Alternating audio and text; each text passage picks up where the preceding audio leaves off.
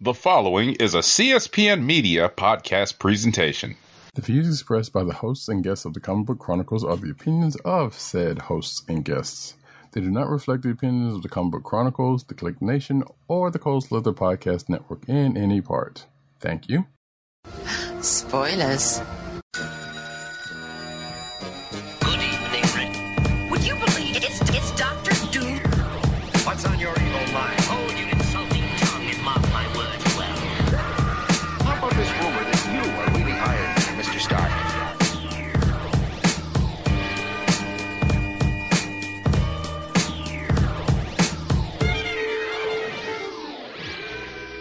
Hello, and welcome to another exciting episode of the Comic Book Chronicles.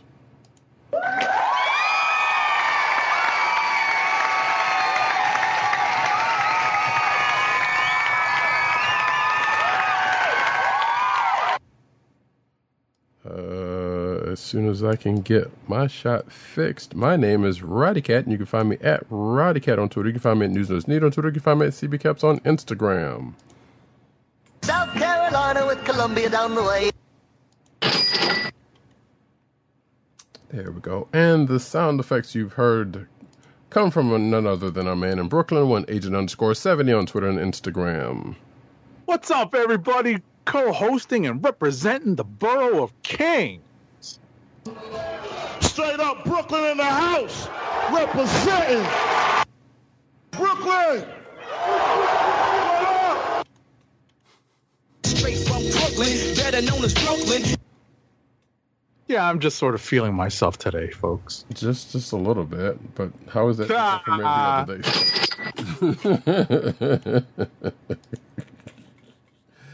day? uh, what up, Bidgy Games 2? Good to have you here, sir, as always. What's going on? Uh, you can find this here uh, podcast on the Cold Slither Podcast Network, the CSPN.us. Do it today. You could also find us on your podcast browser place of choice, whether it be Google Play or Apple iTunes, uh, Spotify, or the Cold Slither Podcast Network SoundCloud page. Make sure to click like, subscribe, leave us all the positive five star reviews, especially on Apple Podcasts, because it does matter. Ding, ding, ding, ding. Uh, and you can find us recording every Thursday night, mostly every Thursday night, 9.30ish uh, Eastern Standard Time on the uh, YouTube channel of The Kliq Nation and twitch.tv slash comic book chronicles. Again, please hit like, subscribe. Make sure to click the uh, subscription button so that you know, or the notification button so that you know when we are on live and recording as we are right now. So, folks, we uh, it's it's um has been an eventful week in television. Let's let us say because um we got the premiere two episodes of uh, Star Wars Ahsoka, uh, which we are going to start talking about now. The first episode is called Master and Apprentice, and the second one is called Toil and Trouble.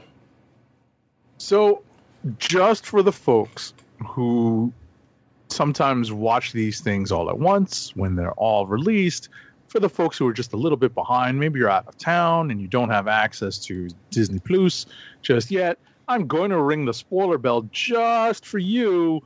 Uh, we're not going to spoil anything too heavily so you can listen, but we will probably tread into some spoiler territory. So you are forewarned. Spoilers incoming. In three, two, one. So yeah, okay. So um, b- before we actually get into it, which we're uh, like I said, we're not going to necessarily spoil it too much, but I'm just going to bring up one little uh ditty that's in the the news about the show, in that uh, which we're going to bring up anyway. So.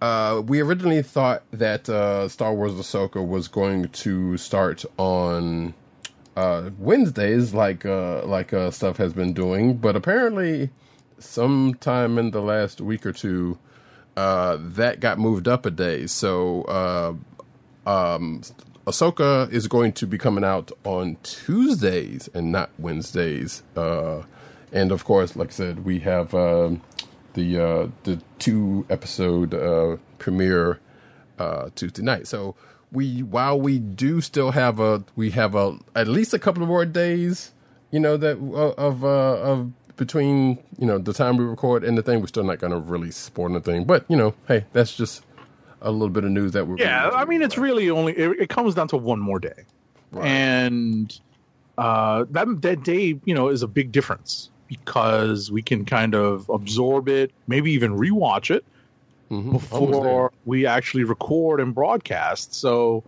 you know, it does make some difference, but ultimately, as I said, we're not going to spoil it too much. Uh, I think m- my observations, I have two kind of big observations that, you know, one is a mild spoiler, one is not. Hmm. The mild spoiler observation that I had is that we were thrown a bit of a curveball. Sorry to bring in a sports ball metaphor, but we were thrown a curveball here in the sense that for fans of Rebels who were given the idea that this might pick up roughly when Rebels kind of ends, that's not the case. It's a fake out. And I love that. I love that was the case. Right. It, what it is is what what happens is that Filoni, and we have to let Filoni cook here. That is the new rule. Filoni is cooking here. He may not be on all the burners right now, but he's definitely cooking right now. And what I'll say is, he cleverly faked us all out by reenacting some aspects of the Rebels finale, but unbeknownst to us, these events were not exactly in immediate sequential order. That being the ending of Rebels and the scenes that we were treated to in uh, the first two episodes of Ahsoka. So that is the one observation I have in terms of you know the, the the story being told. The second observation I have is something I shared with Roddykat, where the three lead actresses. this is my opinion. Try to cancel me, come at me. Um, the three lead actresses, when they're on the screen together, were almost distractingly beautiful to me. but that's just me. Mean, he, he's not wrong. He's not wrong. Um, so, So- I, am going to say that uh, to kind of slightly counter something that Agent Seventy said, uh, but I think Filoni's been cooking this whole time, um, because maybe I'm giving him too much credit because I I would have to believe that he kind of had that he kind of had this already in the pot from well back in, in, in Rebels, maybe even Clone Wars. Who know? Well, maybe not Clone Wars, but Rebels probably definitely. And when he went back and did um uh what season seven of, of Clone Wars, whatever the case may be. But I think some of the stuff's probably been cooking just a little bit, and that part might have been one of them. Um, that being said, if you are a fan of Star Wars Rebels, then you will get a, a, trick, a treat out of um, these two episodes. Like, yes, there has been some flap about portrayals being different from the uh, the animated uh, series, which is kind of going to stand to reason, especially when you're you you know you're using different people in the roles of the uh, animated pizza. and I know people probably still have a problem with uh, with that in itself. Which you know, it, it's it's. Uh, I admit it's it would be it would have been cool to see um, um, Ashley Eckstein and um, uh, um, uh, um, oh shoot, I forgot the girl's name. Who the the the, the young lady that played um, Sabine? Tia Um, Bird. Thank you. Tia, Yes, Tia, Tiya Sircar, actually. Tia Sakar. Yes, Tia Bird yes, is- yeah, Tia, Tia Bird is her. Uh, I think her Instagram, Tiya Sircar. yes, yes, yes. Would love to see them reprise their roles in live action because let's face it, they, they are just just as attractive. But that has nothing to do with th- that, uh, uh, as far as we know at all. Um, so the differences here is pretty much the portrayals here are kind of more paced than uh, they would be in uh, in the animated realm. Partially because you you're using different people, but I guess also because of the nature of live action. You know, they can't do what they can't easily do the, the exact same stuff that they that, that we're doing in uh anim, in animation uh, as far Right. as action and or you know portrayals because sometimes you know the some things don't map um one to one on it that being said uh we not only got a curveball that uh the curveball that agent 70 uh mentioned but we also got one from um, from a character that while we did not know too much about when we, we when we first met this character, we um, uh, I don't know if Agent Seventy felt this way about it, but um, we we pretty much got a curveball about what we knew about a um, an adversary of Ahsoka's that we had met that comes back into play uh, in, in this show. Right. no, I got that. I got that. Very, you know, uh, let's just say tying this character into uh, a, a particular uh, Sith apprentice who uh, finds himself uh, in half a lot. or yes, that and or a, a, a sect of uh, force wielder, uh, uh, force, force force wielders from the Clone Wars that uh, kind of had a bit of a um, an arc per se, um, but then not for reasons. If, if you're not up in your Clone Wars, uh, then I can't. I don't, don't want to. You know, it wouldn't be spoiler thing if I mentioned it, but it would be spoiler for this. Uh, is the, the revelation that we found out in this thing. Um, we also get um, introduced to a couple of other Force wielders, which if you've seen the trailers, you, you've already seen them now. One played by uh, the late Ray Stevenson, um, who and they uh, I, I can I guess is not necessarily a spoiler because but is I guess if you feel it to be, but they do give them a, um, a, a little bit of a uh, a, a message, you know. Right. uh, It's you know this this is being done in his honor in his memory. So because this was the good. last thing he ended up doing before he Right. before he passed. So, so they dedicated to, to, to the first episode to him. Um, which I gotta say that the given like the the you know the the recent Star Wars stuff that we have been getting, these two are significantly lengthy, and I, I and I appreciated it. Uh, as as far as length of time, and I hope they kind of keep up. I can't remember how many episodes it's in. It's probably in the article. Um, but uh, yeah, it's it was some good stuff. Like I said, Rebels fans, you're in for a treat. Uh, Ahsoka fans, it's still debatable because I know there are some people who be like, well, are they going to pretty much, you know, screw up all the goodwills? Uh, I heard somebody saying uh, that the character has gotten in this. I'm like, I don't see that happening, and the, the Filoni's at the hel- helm, so I, I mean, you know, at the at the um, you know, At the controls, at the yeah. controls, so I can't see that happening. Um, I'm. I've been pretty much taking this to uh, say that hey, the, the Filoni verse is back, which realistically it kind of never left, uh, uh, given some of the things we've gotten, but it's in full effect now, or back in full effect now with this show. So I am looking forward to, to the next uh, episodes to uh to see what happened. But yeah, we got a we got a good bit that happened here. There's uh, I was gonna I will probably mention this again to uh, Agent Seventy. There was a part at the end of uh the first episode that I was like, well, I already see what's coming, and sure enough, it happened. Right. You hated to see it, but you you kind of felt it was going to happen. Um, but doesn't necessarily end uh, the way s- the same a similar situation would have happened. Normally happens in Star Wars, so uh, interestingly enough for that.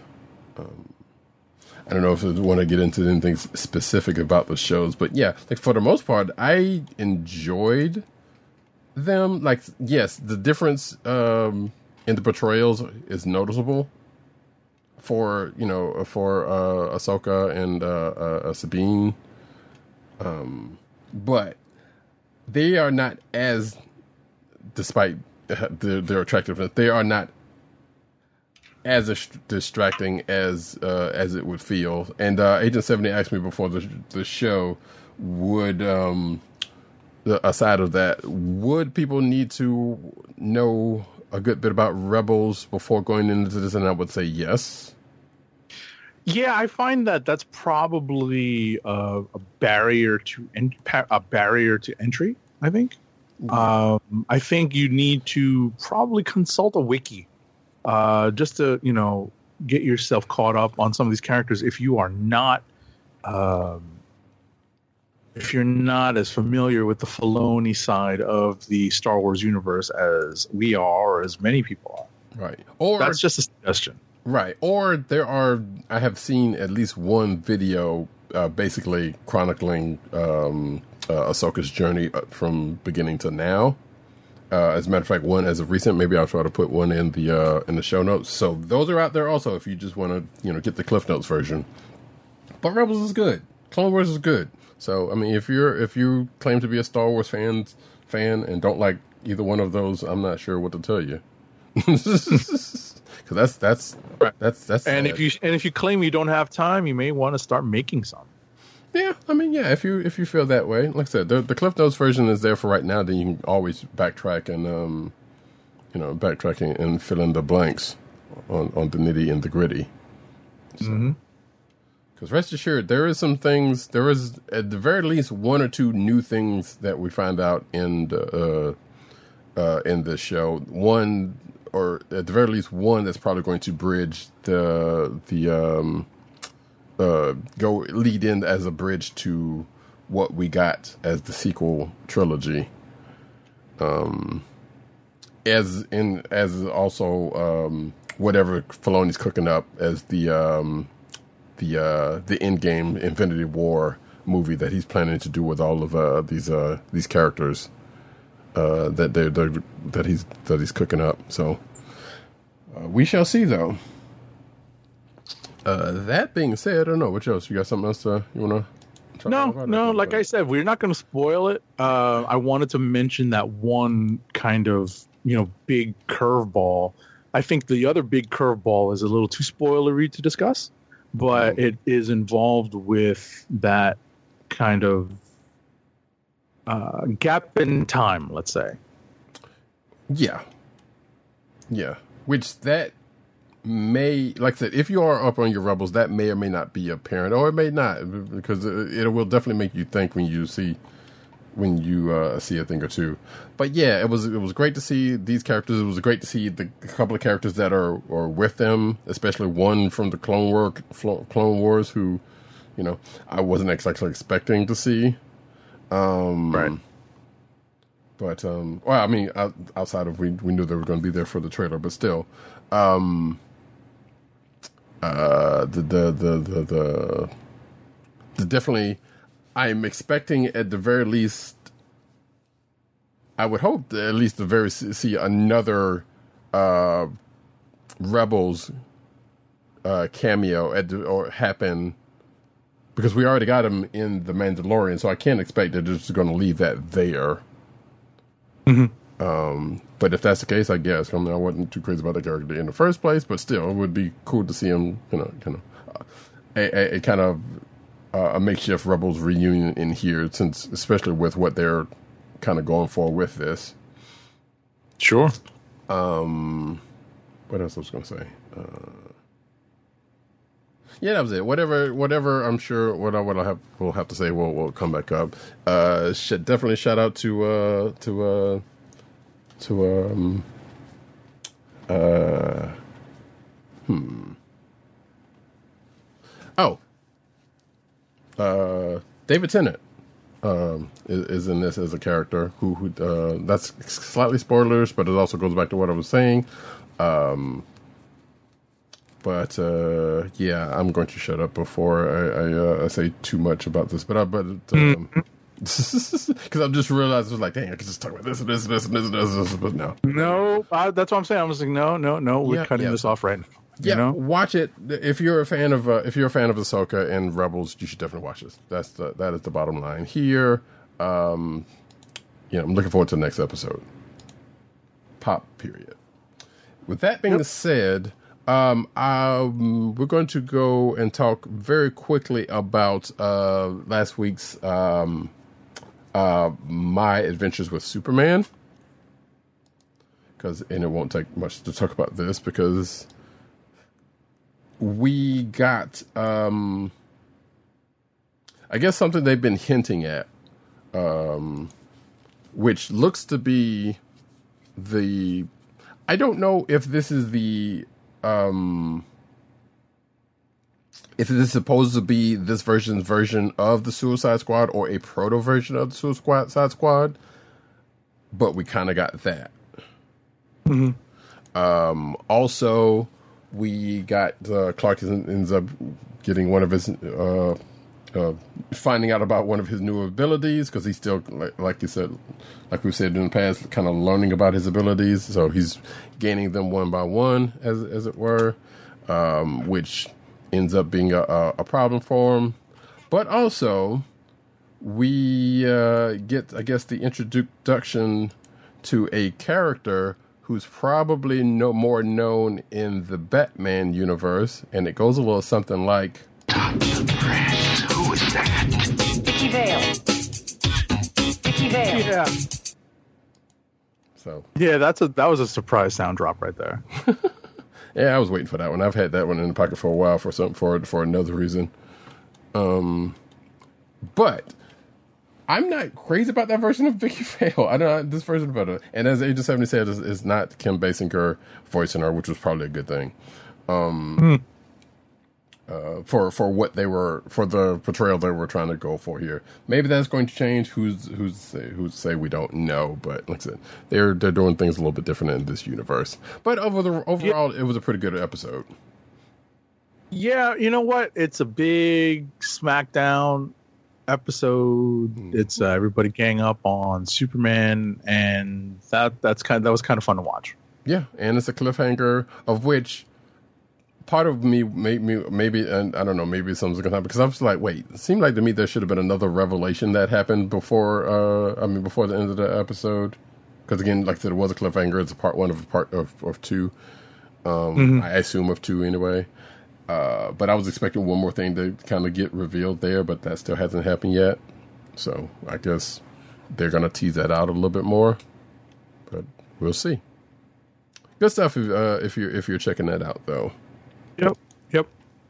And with that, uh, we can go into we're going to go into the books of the week. That we will. That we will, and I will pull up a nice transition.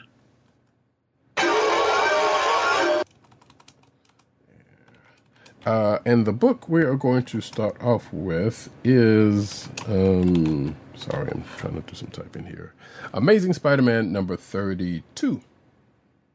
Amazing Spider Man number 32 is written by Zeb Wells with art by, oh, I'm scrolling down to my notes. With art by Patrick Gleason, colors by Marcio Menyz, and letters by VC's hardest working letterer, our favorite lettering paisan, VC's Joe Caramagna.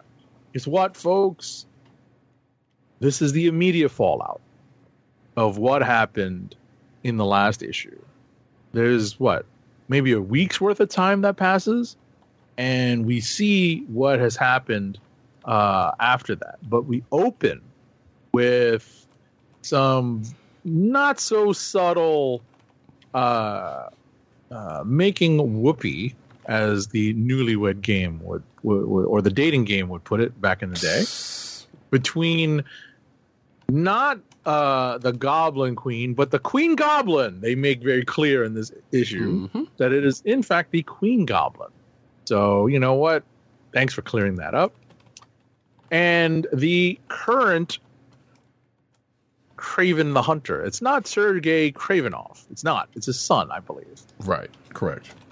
So, uh, you know that that partially solves one one. Well, I guess what it is, what it does is that it kind of pushes the story what to what we think is going to be its inevitable conclusion, or at least this inevitable development, because we know that uh, Norman Osborn was artificially made good, and we, we all kind of have a, have an idea that that may not last, and we are starting to see what Wells is cooking up for the return of um, Norman's alter ego, and uh, you know that's that, that that's pretty straightforward. And I was right that they they might actually set up Pete with um, uh, uh, Janice's friend. Yes, the hot the hot lawyer friend. Yes, yes, yes, yes. And you know that, that it was kind of fun to see that you know happen in the very next issue. Right. Well, I mean, granted, this is Peter Parker we're talking about, so his his his love life is kind of fraught with landmines. So, if they if they are doing that, they are trying to subvert um subvert that expectation, or at least the the um the expediency of that ref- of that happening. Right. Um, Right. uh, but with it happened in this also we also remember that it is in fact Peter Parker, and he is always at least drawing the hottest chicks because even Felicia's like, yeah, she's hot. Right. Well, yeah, and Felicia. I'm sure Felicia, Felicia would also probably, probably uh, get get with that. I was kind of Yeah. wondering if they were going to, because especially after that, um, the, after the last issue, she was like, wait, wait a minute. Oh, the bachelorette party, Yeah, right? yeah, Because yeah. she spent more time with the with the with the the lawyer friend than than with the with the other folks, which for partially some obvious reasons, but um, so yeah, wasn't sure how how that one was going to go, but it could have gone either way. So and I like I like how in, you know speaking of subverting expectations, I like how what we thought might happen in this issue ends up happening to Spidey, and I like the teaser cover for the next issue. That's So- that they drop on the uh, cliffhanger page or the upcoming the, the, not the, not the cliffhanger page, but the coming up next issue, issue number thirty three. I like that. That's So- kind of fun. Yes. So part of me had actually kind of figured they were going to do what they did to Spidey. I couldn't. I had nothing. I had not much to base it on, with the exception of the fact of how close Peter and Norman were getting, and the, the and they're having quote unquote common ground in a sense. So there was really nothing that would that would draw any conclusions to say that okay, this was going to happen. But part of me kind of figured this was going to happen. Um, and maybe Hey, that's going to- congratulations. Eh, I don't know. I, I, I don't know if I can. I didn't can- really see it happening, but then when it happened, I was like, oh yeah, that makes sense. Like in terms of, you know, the way they portray, uh, you know, this uh, no one dies on my watch, Peter from the last say like five years. Right. Yeah, I don't know. Like I said, it, was. I like I said, I can't really take too much credit, and I haven't seen it anywhere else. But it, it's more like it's just. It just felt like there was a thing that would happen. So I'm kind. I guess in a sense, I'm more like you. It was like when I saw it happen, I was like, okay, yeah, sure, there you go. But uh, that being said, this will probably be the thing that gets back to what you're saying, though. Oh, you mean like ultimate the, the ultimate goal of restoring Right. the status quo? Right. Right. So in, in that respect, it was like okay, sure, it had to it, it had to kind of happen some other, some way, and yeah, the way things were going, it couldn't have been, it couldn't have stayed the way it were. Not as directly as we thought it might, but yeah, Right. in a roundabout way, it's going to get there. But uh, but as I said, the uh, the teaser for the next issue, I like that. That's a great cover. You know, if if in fact that I don't, I haven't looked at the solicitations for that issue, but it's a pretty straightforward looking John Romita Jr. cover. I like cover because it teases. You know, it's it's reminiscent of and is a callback to obviously um, a, a classic Kraven Spidey storyline. hmm Oh, if it's well, actually, you know what? I didn't look at that, but if it's the same one that they mentioned um, during in the story, then yes. Oh yeah, of course, of course. But you should just flip. You know, if you get a chance to flip to, uh, you know, it's past the letters page. So you know, once you flip past the letters page pages, Right. then you'll see it, and it's pretty cool. Yeah, I, think- I, I think that's the one thing I didn't do. I didn't flip past it because I forgot about the gods page also. Which, yeah, did you mention the the creative team on that?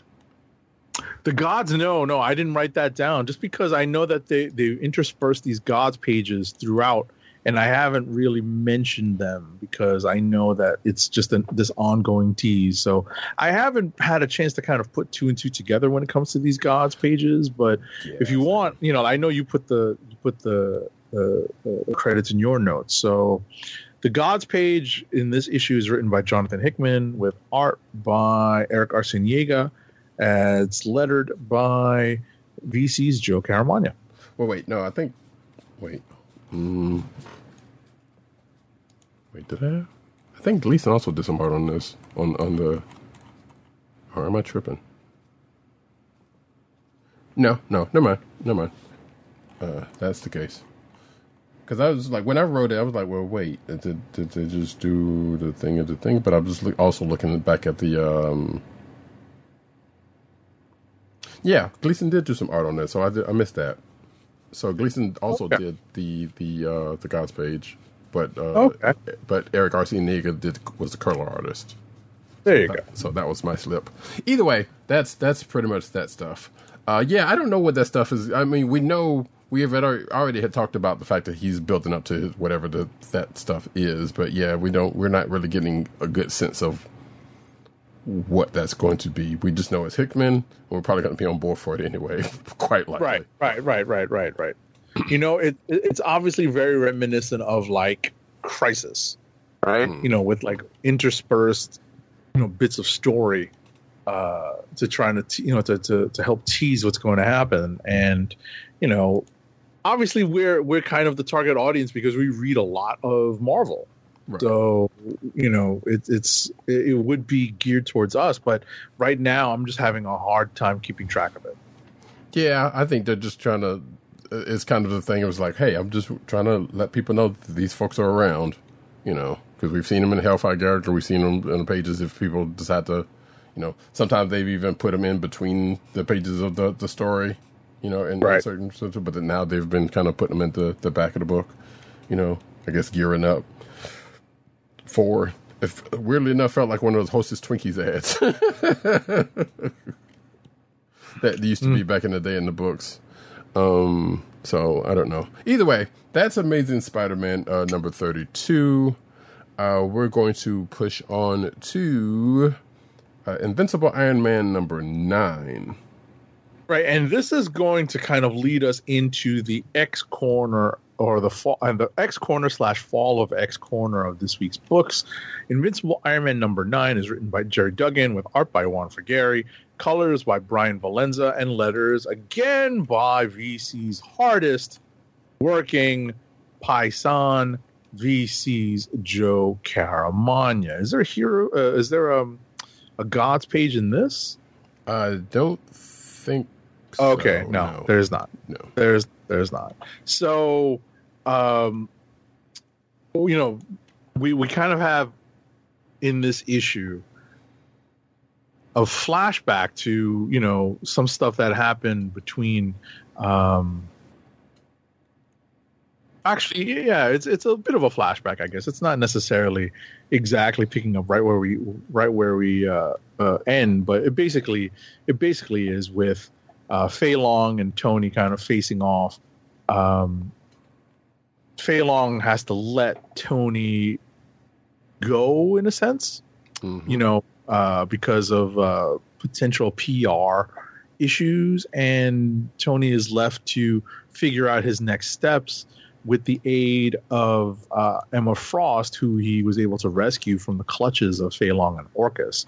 Ultimately, what we find in this issue is um, what Tony and uh, Emma Frost are kind of working towards using some of their mutual connections, and those mutual connections have a twist to them. Yes. So, yeah, and I guess this, I, I, I guess if we were to put this in a timeline, and I'm not sure if we were whether we can or not, this is definitely after the Hellfire Fire, Fire Gala, but before that meeting of the that happens in uh, Uncanny Avengers and wherever else it happened, probably in Mortal, uh, uh, uh, wherever that happens. So, so then kind of put that together. And of course, like you said, there's more news on the whole Tony and Emma Frost thing in the uh, in the news section. As we've talked about before, they are definitely working up to a thing, and you kind of see that.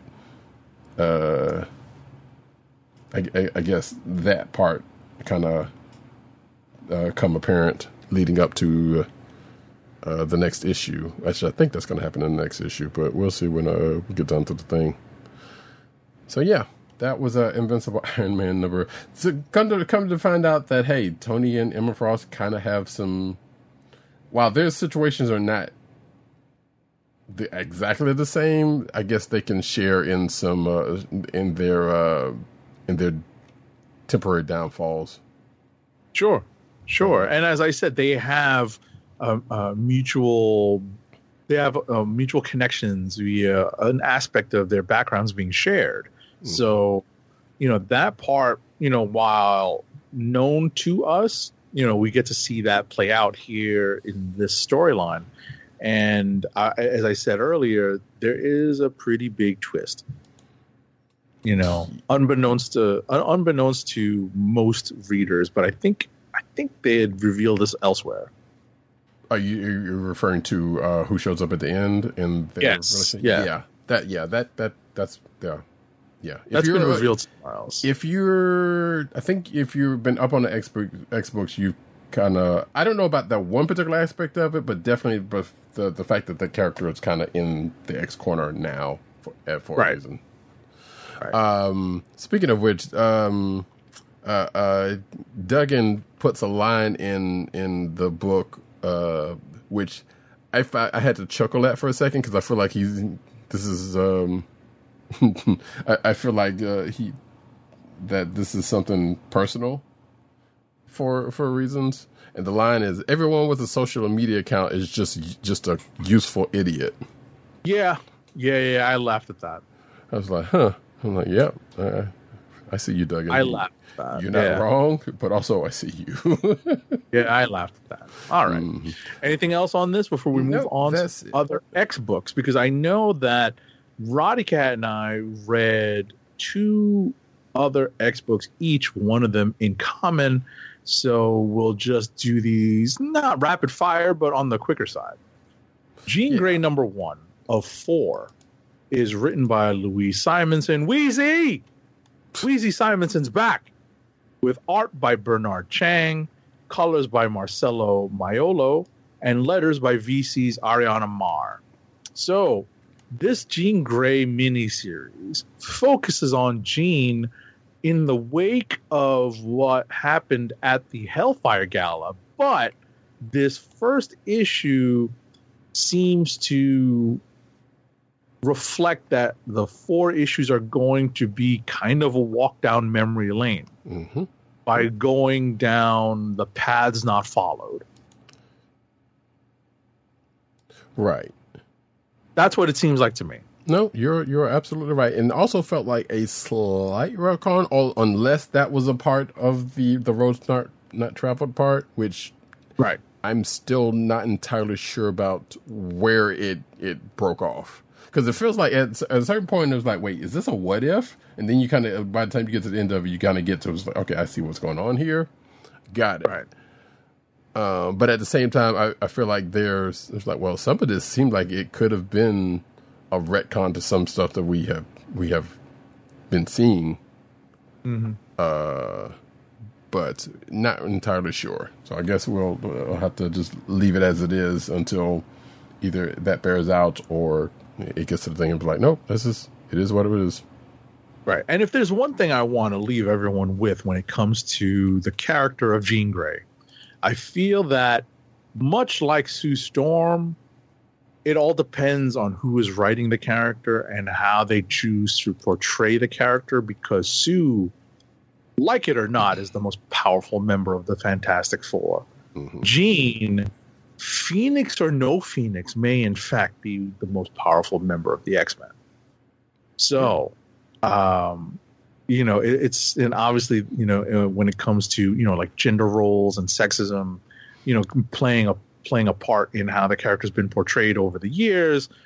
You know, we get that, but you know, when it comes down to brass tacks, this very that you know that I I, I think the case may very well be made that uh, these two characters, respectively, are the the powerhouses behind their two teams. Right, and um, and as far as Jean's concerned, I want to say she is still considered. Well, she's she's definitely still an Omega Mutant one, and uh, I guess in, by proxy one of the twelve in that. So all the way around, yeah, she's just she's pretty much one of the most powerful out there. Like the people seem to uh, sometimes lose lose sight of that. Right, right. I just wanted to I, I just wanted to make that quick point before we moved on. Um, where we diverge here, folks, is that I read X Force number 43. It's written by Benjamin Percy, with art by Robert Gill, colors by Guru EFX, and letters by VC's Joe Caramagna.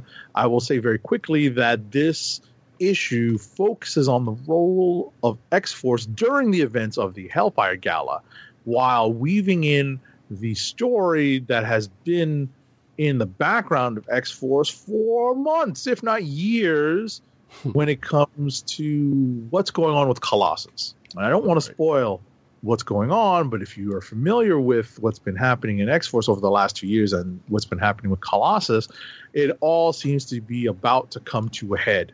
So that is what happens in X Force number 43. I will let Roddykat pick up with his X book. Uh, I will talk about, and, and it's not necessarily tied into um, uh, Fall of X, but I will read off the credits very quickly of Storm number four of five. It's written by Ann Nocenti with art by Geraldo Borges, colors by Andrew Dalhouse, and letters by VC's Ariana Maher. Take it away. So yeah, this is uh, yet another one of those. Um, hey, here's a, a never before seen story, possible retcon to certain things. Um, uh, a story from from past that we've just now getting to see. Um, I had to catch up because I didn't realize I had not read uh, this miniseries since like the second issue. So I kind of had lost the thread of what was going on to it. So I read, so, so I read uh, two, three, and four, all back to back. Uh, that being said, it was like, okay, so basically, Storm was going to. This was, you know, this was during the Punk Storm phase. She was going to, at this point, she was leading the X Men up until uh, things that happened in this story. Um, but they also address other things that are going on with other characters, or other. I guess they they're addressing other things with other characters. Let's just say, but um, uh, the crux is that Storm's kind of having uh, having issues with her powers. Uh, she's kind of doubting herself. She's thinking there might be uh, mutating or whatnot, but there things might not be all that what it seems because of this new love interest in her life uh, that has come about. That also has some baggage on them, and also working with um, a known adversary of the X Men who is basically trying to get some get one of them on their side. Um, and of course, this is um, uh, back in the day with uh, Kitty Pryde, aka Shadow Cat with the C, when she was still a kid, and she was having a hissy fit over Storm's um, Storm's new look, which still makes no sense to me. And this, and they've tried to kind of justify it a little bit, and it still hasn't done that. it still hasn't uh, uh, sufficiently done that for me, but it is what it is.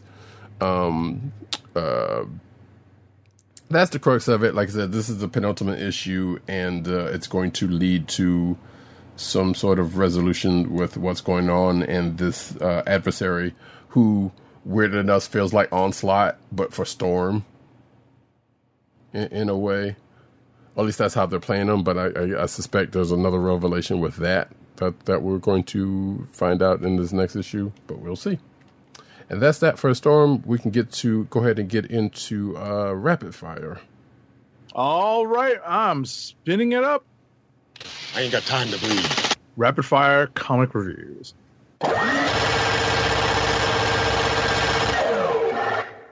All right, I don't have too many left. Uh, this is one book we actually have in common, and that is Black Panther number three. It's written by Eve L. Ewing with pencils by Chris Allen and Mac Chater. Inks are by Craig Young and Mac Chater. Colors are by Jesus Aburtov, and letters are by VC's Joe Sabino. So uh, the way I put it to Roddykat is this: we have some more table setting involved here in the third issue of Eve L. Ewing's run on the Black Panther.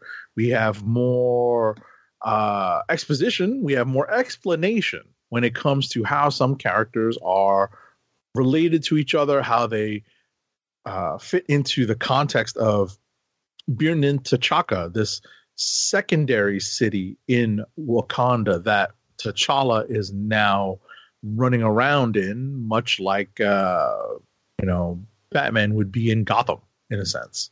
And he has found his Catwoman slash Black Cat, if you want to make T'Challa Spidey. Um, and they are, in fact, trying to figure out how they're possibly going to work together.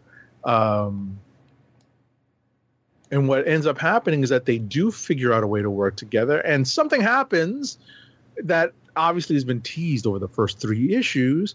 And uh, you know, another Marvel character uh, shows uh, shows up to uh, crash a particular social gathering. Right, which is also weird given that this the the last instances of this character being around being in the Avengers uh, book. Right, right. And, but and that whole thing going least- on. Right. What I was going to say is, at least in the first two issues, they do reveal that you know why the character will be acting the way they're acting right now. Right, All right. So it's been a gradual thing. right. Uh, all right. Anything else? Nope. All right. Next up, Captain America finale number one. It's written by Jackson Lansing and Colin Kelly, former guests of the Comic Book Chronicles, with art by Carmen Carnero, colors by Nolan Woodard, and letters by VC's Joe Caramagna, our favorite hardworking lettering python. So we finally get to the end of this run on Captain America. We get the payoff for the secret behind Captain America's shield. We get the payoff for what Bucky had been plotting this entire time with his, and I'm borrowing a, a wrestling term here, his heel turn, as it were. We have uh, some payoff for the character developments of the new Nomad and the new Destroyer. Finally, at the end of the issue, we are kind of restored. The toys are kind of put back into the sandbox, much like the ending of the Zdarsky run on Daredevil. But some characters are changed. Uh, you know, I uh, specifically the aforementioned Nomad, the new version of Nomad, and the new version of the Destroyer. But uh, Steve Rogers is kind of restored to what he was and this is in advance of the next volume of Captain America with it's J. Michael Straczynski, right? Correct. Right. So you know that's in a few months. Um, wait, a- before you go to the next book, I can't, I can't. If you're watching the video version, I can't let the this book go by without showing the um, the variant cover for Agent Seventy's favorite artist, Greg Land. God. You can see it if you're watching the video version. It's actually not bad, um, but Well, I haven't seen it, but even without seeing it, sight unseen.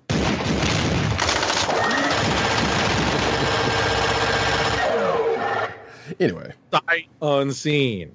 Anyway, last but not least for my rapid fire, folks, is Immortal Thor number one. It's written by Al Ewing with art by Martin Mart, Martin Coccolo or Coccolo. Um, colors by Matthew Wilson and letters by VC's Joe Sabino. Hands down, folks, this is my Kliq of the week. There is no hemming or hawing.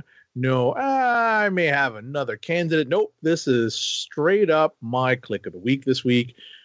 I recommend this. You do not need to have read any previous Thor when it comes to this. It obviously helps to be familiar with how some characters are related to each other, specifically Thor and Loki, Thor and Sif, Thor and some of the other characters in the kind of pantheon of the Norse gods. but ultimately, this is an excellent jumping on point. You can hand this comic to just about anyone. Obviously, the MCU helps with getting people familiar with the idea of what the MC or the Marvel Thor is as opposed to the mythological Thor, right? Bottom line is that this is an excellent starting point for a new Thor volume.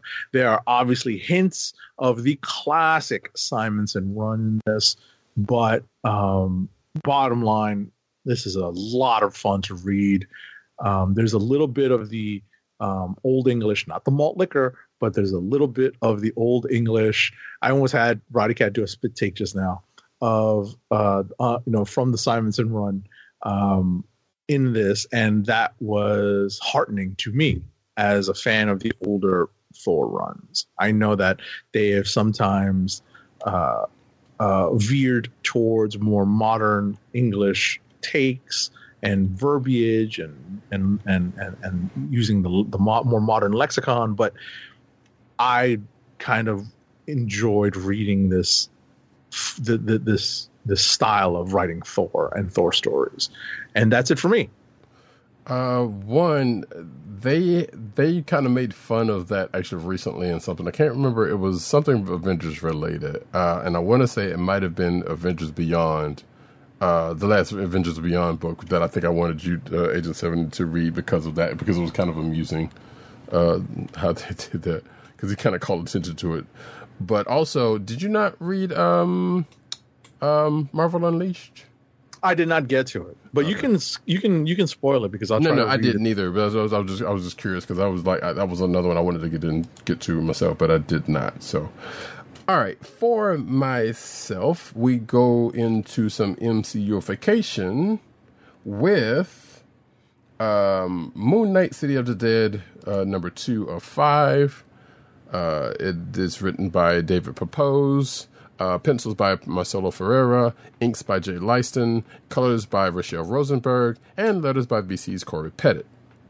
Uh, and I say MCUification because that's pretty much kind of what's going on here. If you're watching the video version, you can see the uh, the cover to it that has uh, Moon Knight with uh, the MCU version of uh, the Scarlet Scarab, who uh, showed up in the first book and is now, well, has been um, kind of fighting along with Moon Knight uh, in the City of the Dead because there was a kid that got hurt, uh, mortally hurt, and of course Mark being like, "Hey, this this happened under my watch, so I got to take care of it." So he takes a trip to the City of the Dead, and Scarlet Scarab, Scarab, who just so happens to be the protector of said City of the Dead, um, in trying to find out, you know, who, what, when. Well, one, find trying to find the kid's sold, and two, find out who and why, uh, you know, uh, whoever is uh, taking kids' souls, uh, and they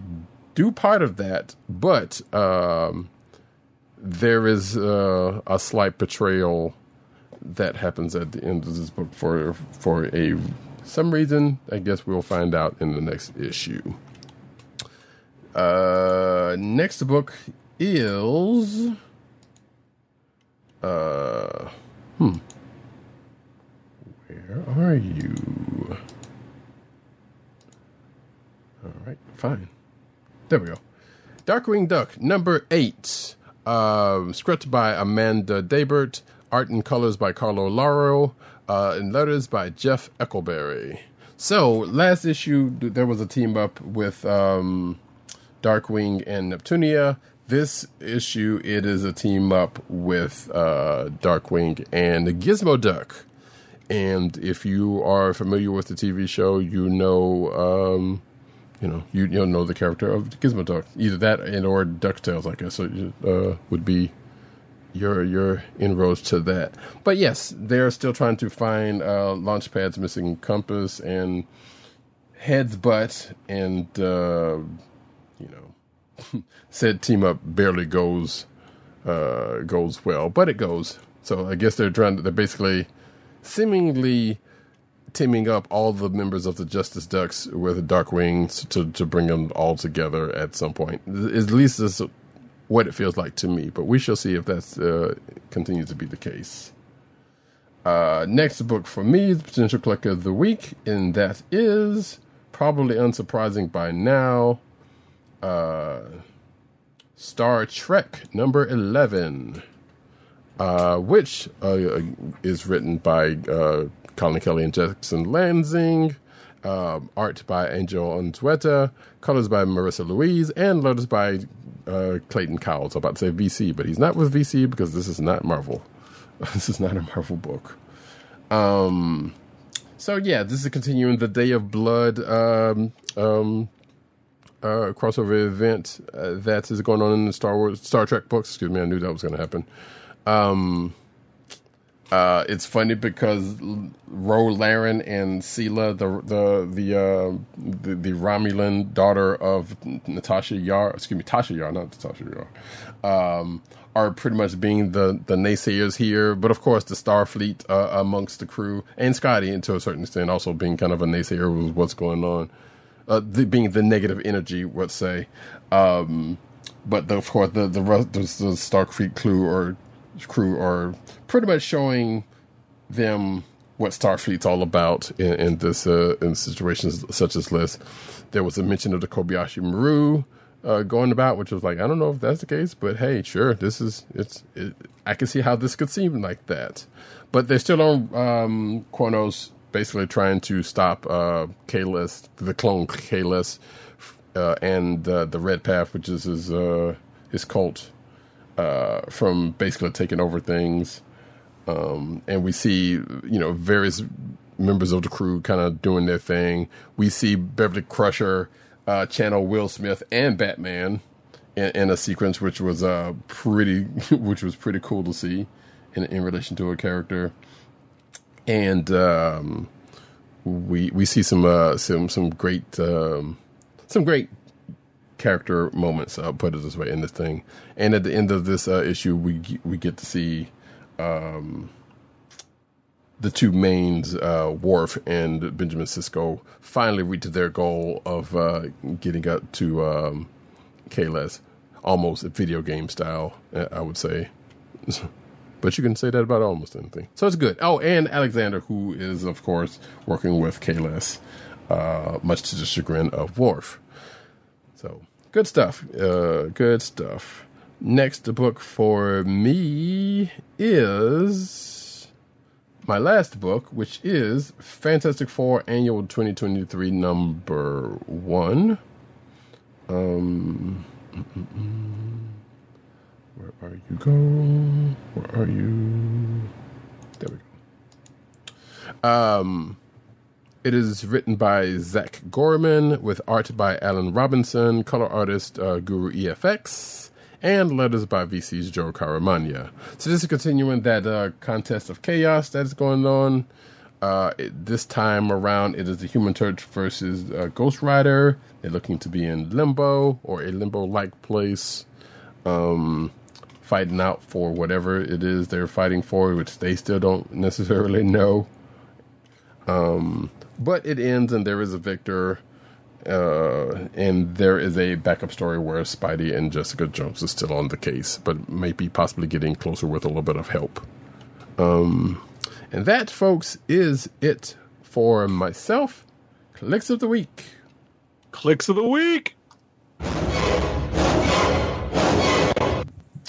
Yeah, we know what mine is. I already said it, guys. Yeah. I already said it, folks. Ladies and germs, you know what it is. Here, I will give this nice George Perez variant, like variant of the Immortal Thor. There we go. Yes. Uh, for folks to see on the video version. Matter of fact, I'll just throw one more because there's actually a couple of good covers for that for this uh, for this book. It's Francis Manapul's cover. This is also a good one. Um, think that's it. So yeah, that's Agent Seventies. Mine. Oh wait, here's Bryan Hitch's. There you go. Um, for myself, I think I'm going to go with uh, Star Trek number eleven. I said it was a potential Kliq of the week, but it's it, yeah, it's pretty much the one that stood out for me. Um, I know that um, possibly if one Dirt PC underscore Dirt was caught up, he would probably pick this as well. But I'm not going to put that uh, put those uh, words in his mouth. but just say tentatively, probably is would be the case. More likely than not. Let's just say it that way. Yes. Um, I'm. I was going to mention a couple of books from last week, but I didn't get to catch up on the ones that I didn't, uh, that, or at least the the one that I wanted to, at the very least, bring up. So we'll shelve that for another time because it'll probably come up with something recently.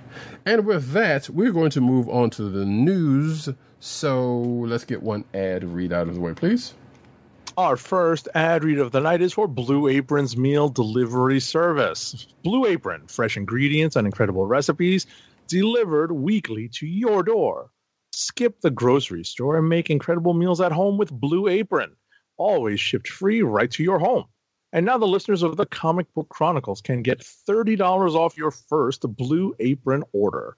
To place your first order with $30 off and to help keep our show free for you, go to our network website at cspn.us. That's cspn.us. Then click on the Keep Our Podcasts free link at the top of the page. From there, scroll down to the Blue Apron link and sign up for your first order. Blue Apron through cspn.us. Do it today. And now we get into the news.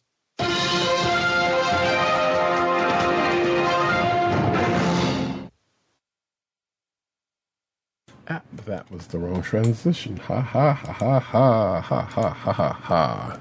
Cinematic news, folks. Pink. Hulu is losing what it called. Well, this article is calling a cult favorite Marvel movie soon. That movie is Ang Lee's The Hulk. Uh, it's going to be removed from Hulu on September 30th, as Agent 70 postulated uh, last week after the show. Probably likely going to uh, Disney Plus. The Plus. Yep. Next up. All right. Uh, oh, did I open this? Yes, I did. There it is. Um, so nothing is planned for a fifth Thor movie yet, but if it does happen and Taika Waititi is back at the helm, he actually does have some ideas for what to do. Uh, he basically says that he'd like to step up from the Hela level of villain and add a villain that's somehow even more formidable. That should have been Gorr the God Butcher, but they kind of messed that one up. So we'll see how uh, you know a Thor five movie goes if in fact it uh, it does get made. Indeed. Um, Marvel's Thunderbolts director claims that the film will not be a sequel to any MCU predecessors, but a standalone experience. Um, sure. Uh, the quote here in uh, in in recent in a recent uh, interaction with comic book, he says, "Yeah, I would look at this as a sequel at all. We don't talk about it that way, and we've never really kind of approached that that way in any of the conversations we had with Kevin and Brian. I think you know who those are. Wink. Um, uh, that's me putting that in there. Uh, I think that the story to be told about a group of characters who can relate to each other in a certain way, or have gone through certain things, and we're going to go get into that. Which that quote kind of reached to me saying, "Hey, we want to do Suicide Squad without kind of mentioning we're we're doing Suicide Squad." Right. Next up. All righty. So uh, we talked about this earlier. Roddykat mentioned it very specifically that the Ahsoka series is now releasing has released its first two episodes this past Tuesday and not on Wednesday. So following that uh, uh, event, the eight episode season one will continue to release every Tuesday evening at 9 p.m. Eastern time, which, as we said earlier, gives us more time to watch it and possibly rewatch it. Next up, Uh, speaking of Ahsoka, there. Um, wait, actually, hold on. This might be Toy Corner. no, no. Um. Oh, okay, okay. I I, I was tripping for a second. So uh, there's going to be um a Star Wars Ahsoka special on Disney Plus because I saw Master and Apprentice, which is the name of the first episode, and I was like, wait, wait a minute. And I know I put this in here, but still. Um, so yeah, there is actually what I originally thought is, is actually going to be the case. So along with new episodes of Star Wars Ahsoka, there is going to be on September 15th, um, there's going to be um, Star Wars, uh, excuse me, there's going to be Master and Apprentice, a special look at Ahsoka. Um, and uh, I guess it's a behind the scenes special that details how the series comes to life. So there you go. So before this even series even ends, or even in the it's in the middle of it, because it says here that the final three episodes are going to be after this uh, that special airs. Um, yeah, there's still gonna be more Ahsoka. They're just throwing this uh, out there in the in the midst of it. So cool. Uh, stay tuned for that uh, when that happens. Next up. Loki season two producer explains what's going on with Sylvie. Spoiler alert: working at a fast food restaurant. So, um, you know, in a bit of footage that was revealed, uh, that is um, that is kind of spoiled, but ultimately that uh, bringing this fast food restaurant into the storyline provides a unique perspective on the character of Sylvie, who up until now has been driven by anger and revenge, but now working at this uh, fast food restaurant, the character will just be enjoying the little and ordinary things in life. Okay. Well, listen, Loki is not that far away, folks. No, nope, not. It's stre- it begins streaming on October 6th. Mm-hmm. And I first saw this because one, there's a typo in the in the um, in the the um, article title and in the story itself, which I think they might have changed one of them, but I guess not. Uh, which made me think of uh, Coming to America because I was thinking I was like, wait, so it's a uh, it's a knockoff McDonald's. It's not the Golden Arches, it's the Golden Arcs. Oh no. but that's not the case, and this is just an actual typo in the article. Um, I also thought that was another variant, but anyway. Hey, folks, guess what? Uh, the Mandalorian, Mount WandaVision, and Loki season one are going to be released on Blu-ray and 4K uh, um, soonish, actually.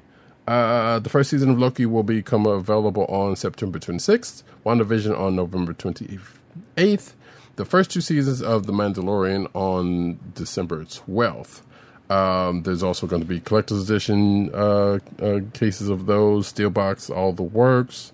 Um, and this article kind of goes into some of the the other uh, things that are going to be in the set, but it's, it's fairly standard for for um, for for season sets in, in this day and age.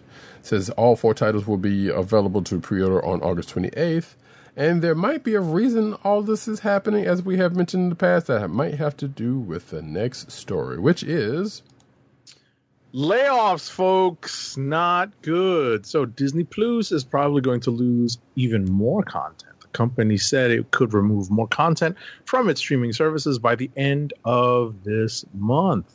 This is actually posted from June, so um, yeah, th- you know this uh, ultimately has been going on for a little while, and um, you know Disney may be pulling, uh, continuing to pull shows as uh, cost cutting measures. So Disney Plus may have fewer things to watch in the near future.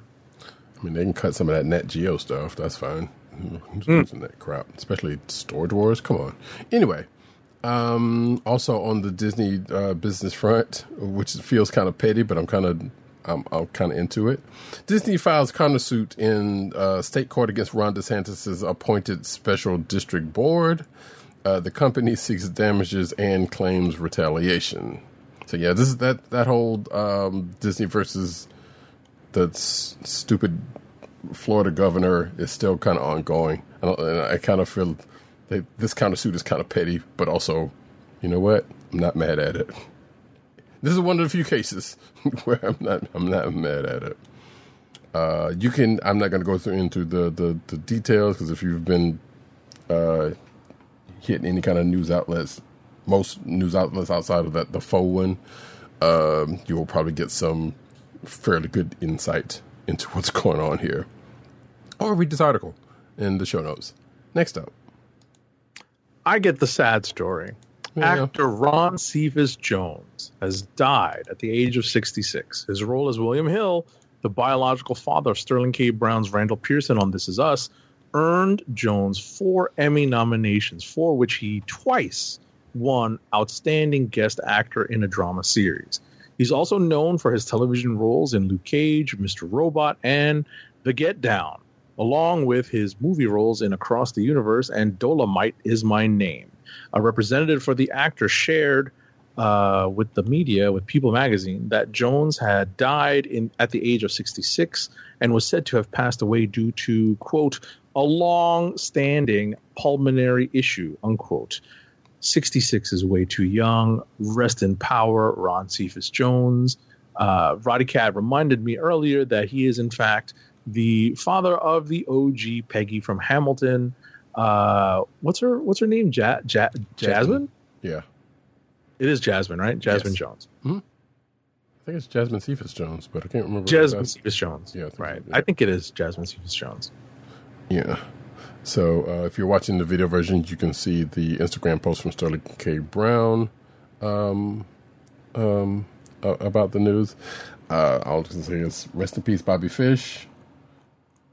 Um, yeah, the, the man was a fantastic actor. No matter what you've seen, you know, you know what you've seen him in. Like I, I did not watch. Uh, this is also like pretty much most of everybody else who was crying and weeping about it, and you know. Ah.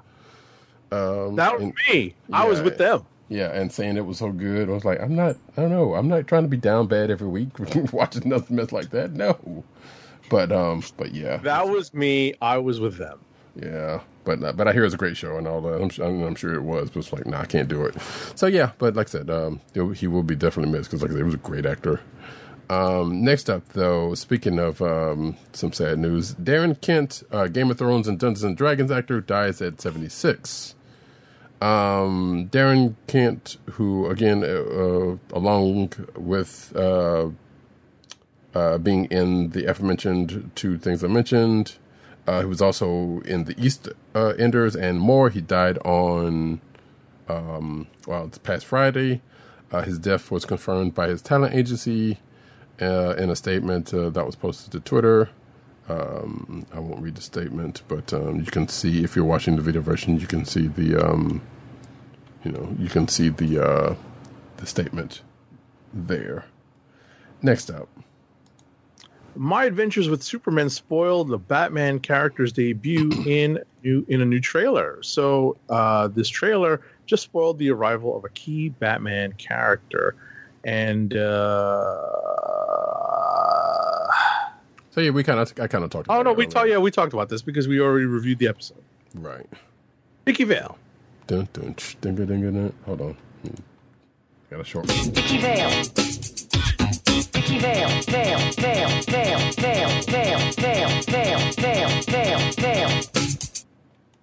Okay. I don't know. The, the the program just wigged out. I was like, wait, is my, I, was, I thought you did that on purpose. I was like, what? I didn't even touch it. That was just, I was trying to stop it actually. That's so funny. Uh, anywho, next up, remix. Um, they're tiny, they're toony, they're back and still loony, as I'm going to say.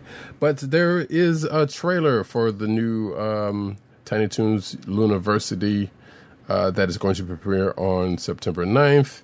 Uh, you can check it out if you have not already. It looks like uh, there's going to be. Just stop that. Um, it's going to be 10 episodes in season one, and we'll start. Oh, I'm sorry. Um, season nine is going to start. I'm just going to be September 9th. It's going to be on Cartoon Network, but it's going to be streaming on Max on September 8th. There we go. So, um, but yeah, the trailer's out there. You can check it out. Next up.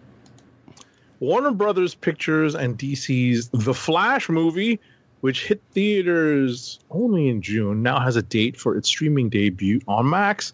It's going to be uh, available on Tomorrow. holy crap tomorrow, Friday, August twenty fifth. As of this recording. About if you if you hear this recording after the fact, yeah, you it will probably already be out there.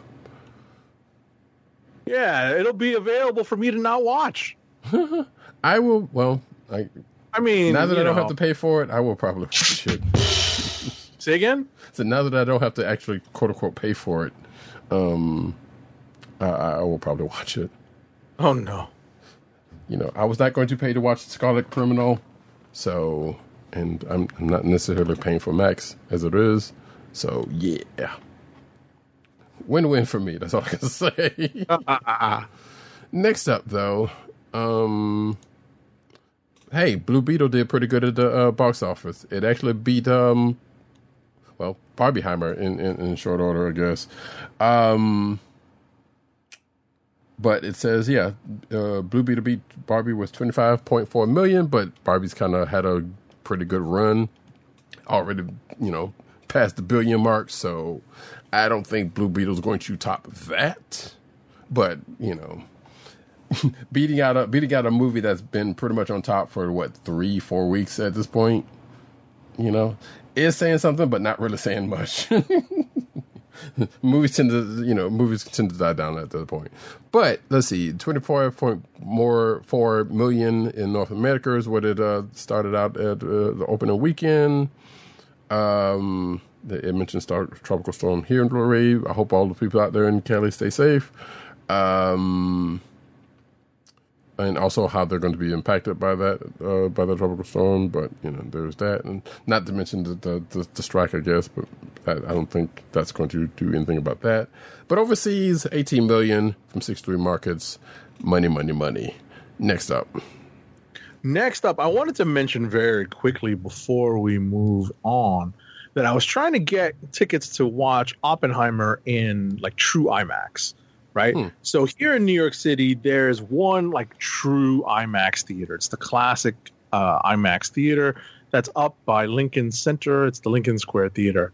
Yo, let me tell you, at least during like non-working hours, like you know when you can go like after work or on the weekend, Oppenheimer tickets are impossible to get. They're almost all Weird. sold out because everyone knows or has heard via word of mouth that the large presentation, the you know the the, the biggest presentation you can find is the way to watch it. I So- that's fluff, but I sure I don't I don't doubt it. that's just again? me. That's just me. You know, that's uh, that's my. Like, I'm not saying IMAX is not a big deal or whatever. Because I'm like, yeah, sure, they're gonna tell you to, to watch it in the big, biggest, most expensive ticket. Right. No, but ultimately this is word of mouth stuff. It's not even, you know, from people that that, that have watched it. So bottom line, uh, you know, and and, and uh what you call it? Marc Bernardin said so on um Fatman Beyond. So but uh, I just wanted to mention that I, I was actually trying to get tickets and I was rebuffed in my efforts. This next story though. TMNT Mutant Mayhem crosses 100 million dollars globally. So the movie has surpassed the 100 million dollar mark at the worldwide box office. The film's collection currently stands at 75 76.8 million domestically and 23.1 million internationally. So that doesn't seem so high after 2 weeks into release, you know, when compared to Barbieheimer. Its financial performance is deemed impressive considering its budget was kept at a lean 70 million. So it is in the black and it comes at a time when the TMNT franchise is surpassing the 1 billion mark in global retail sales. All right. Right, and not as much advertising as you would think. Right. Um, now, granted, I, having seen their faces on pizza boxes and having seen some some advertisement, I was like, okay, I don't know where because somebody had mentioned that to me, um, or not mentioned that to me, but had mentioned that that I that I saw. I'm like, I've seen it being advertised, so it's not like they weren't, you know, they weren't pushing this thing a little, and also in theaters, but whatever. Anyway, um, hey folks, did you ever want to have or see a Nerf movie? Well, guess what? There's a good chance that you're probably going to get your wish, and I don't know who this person is outside of person. Uh, outside of a person that's in Hollywood, exactly trying to trying to make some money because I can't see anybody else kind of wanting that. Uh, according to Brooklyn Nine Nine writer uh, Van Robichaux, I guess that's his name. I apologize if I'm butchering it. He once pitched a rather incredible sounding Nerf movie, according to this uh, IGN article. Quote, I pitched a Nerf idea. I loved uh, a few. Wait. I pitched a Nerf idea I loved a few back they didn't go for. That's that's how the sentence is, is saying. He said on Twitter, "Get a rock, a Hemsworth, uh, a Hemsworth, any big action star. Hire a great action director and do a normal action movie, but every weapon is a Nerf movie, um, ne- Nerf weapon." that was his pitch. Uh, every bullet is fir- foam. Added Robichaux about his Nerf idea. Never directly address it in the film and play it all straight. Which honestly, hey, you know what? I, given what Barbie's doing, I can't. That's not a terrible. um, it gets into some more news. Actually, I'm going to take this next one because it is. Uh, it does fall right into the next one. Uh, because um, uh, it kind of goes away from that Nerf thing and mentions the fact that Hasbro has launched an entertainment division led by E1 executives uh, Olivier Dumont, uh, Zev Foreman, and Gabriel Mar- uh, Marano. So, yeah, it says here that we are drilled to embark on this new chapter, building upon our rich heritage of storytelling to continue delight, de- delighting audiences across generations, Dumont said. Um, Gabe, Zev, and I look forward to working with the industry's best creative talent, studios, and the distribution platforms to push the envelope with uh, innovative storytelling, blah, blah, blah, blah, blah, blah, blah. We already know um, they're trying to push a G.I. Joe movie off the back of that last um, uh, uh, um, Transformers movie, which is apparently, which is actually on Paramount Plus, unless I haven't had to watch. By the way, the honest trailer, as uh, Agent Seventy has reminded me, that the is out there for that movie and uh, Spider Man Across the, the Spider Verse. So you can go check that out. Might be on the show notes. Who knows? But yeah, they're uh, and the reason why it mentions up, uh, uh, I mentioned that after that Nerf one, because Hasbro is currently developing and producing over 2,000 projects, including the aforementioned uh, G.I. Joe Transformers, Dungeons and Dragons, Nerf, Play Doh, Magic the Gathering, Peppa Pig, and My Little Pony. So buckle up, folks. Next up. Paramount Plus has released the first teaser trailer for Good Burger 2, unveiling new footage of the returns of original stars Kenan Thompson and Kel Mitchell. Back in 1997, the stars of Kenan and Kel co starred in Good Burger, a feature film based on a series of sketches from the Nickelodeon series All That. 26 years later, Thompson and Mitchell are reprising their roles from the movie for Good Burger 2, which is set for streaming release on Paramount Plus. Uh, Good Burger 2 will be streaming on Paramount Plus this fall, though an exact premiere date has not yet been announced. The original Good Burger, meanwhile, can be streamed on the free streaming platform Pluto TV together with a bunch of Godzilla movies. Indeed. Uh, welcome to Good Burger. May I take your order? Um, yes, it's not comic book related, but I thought it was fun. Um, but speaking of movies, I was about to say Roddykat took the words right out of my mouth. Moving on.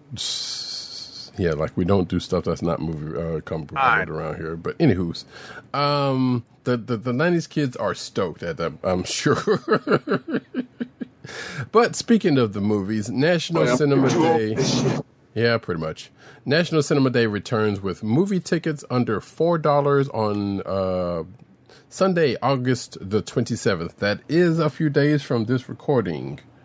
Um, so yes, this Sunday, all movies, all formats, yes, including, uh, matter of fact, even IMAX, if Oppenheimer isn't already sold out on your local 70 uh, millimeter screen, according to this That's article. what I was trying to do. according to this article, was already was already with you on this. Um, all show times all day will cost less than four dollars at participating theaters. More than three thousand locations with approximately thirty thousand available screens are expected to take part of this in this one day event. Uh, apparently, this is the second annual National Cinema Day hosted by the Cinema Foundation, which I did not notice a thing is designed to quote celebrate the power of movies to bring us all together. And i feel like i've seen either tom cruise or someone else say that in one of those things uh, or vin diesel saying that in one of those things saying please come back to the theater. Um, or to populate multiplexes during the dog days of summer. So yeah and then it goes on into numbers, numbers, numbers, which I won't get into. But hey, if you are watching this video, uh, if you're watching this recording or happen to catch this before Sunday, hey, you want to go watch a movie? Go for it. Um, you know, you can. I guess for the movie ticket, you can save on the popcorn. You can get your a small bag of popcorn. uh, but now we're going to go into the anime corner. Right, and I got this story Serendipity, folks. Serendipity as we transition into the anime corner of the news.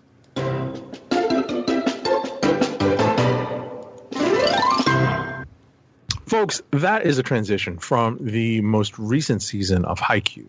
And now, get ready for the climactic match between Karasuno High and Nekoma High. Haikyuu final two-parter showcases first anime films title and logo. Haikyuu Day arrived, and with it came more info on the upcoming two-part Haikyuu final anime film project, first announced back in August 2022.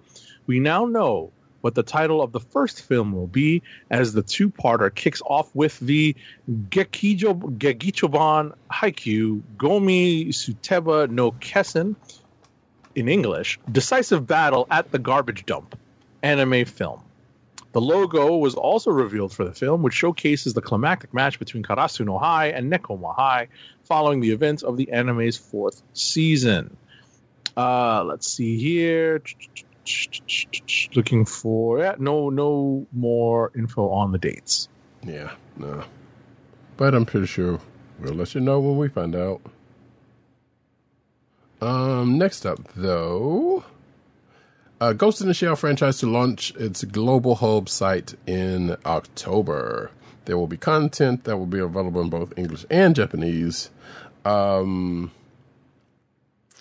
so yeah, this so let's see. The site will cover not only the original manga, but also all information for um, Oshi Oishi's uh, first anime film to the latest full 3D CG animation series, Ghost in the Shell, uh, standalone complex 20, 20, 2045 and it will also include include an overview of each series, synopsis, and character profiles, information on books, packaging, and related merchandise, as well as special content such as exclusive interviews with people involved in the franchise. Um, prior to the launch of the site, their official Twitter and Instagram for the franchise opened on uh, t- uh, August 22nd. So, if you're a fan of Ghost in the Shell, hey, check that out. It's good stuff. Next up. All right, we're transitioning into the manga news.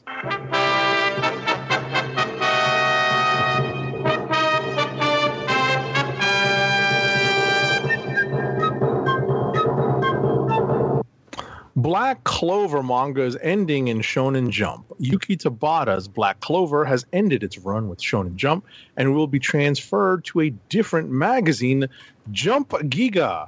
So, uh, yeah, uh, Yuki Tabata prepares to end the series itself in a new magazine with a much different release schedule for its final chapters. Uh, that's, you know, kind of annoying since I was just thinking about subbing, you know, starting a sub on Shonen Jump. Wait, well, Not that I'm reading Black Clover. yeah, I was about to say, were you doing it specifically for that? Because, um, hey, you know, hey, it's, it's um, there's many and plenty out there. You know, I don't know. Like this article says, wildly popular. Wait, wait, it was this? No, this wasn't. It was the other the article that I said. It was like wildly popular manga. I'm like, I don't know about that. I, but you know, you gotta take it with a grain of salt with some of these articles. Anywho, we're to uh, transition over into the comic book news. Wonder Woman comic rockets to number one after James Gunn's endorsement. And that book is Wonder Woman Hist- uh, Historia, which was DC's three issue black label book. Um, and uh, apparently has now been collected into one single volume. Did you did you skip a story?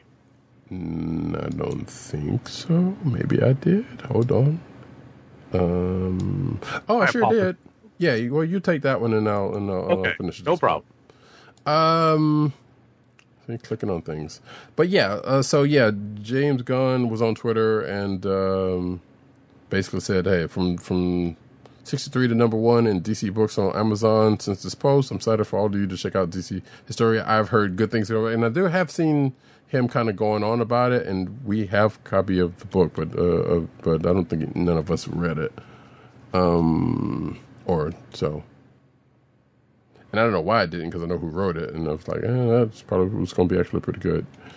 So either way, it's out there, folks. If you want to uh, peruse that. Uh, next up, Joshua Williamson teases big action, new villains, and the unexpected in new Batman and Robin series in an exclusive to comicbook.com. So, uh,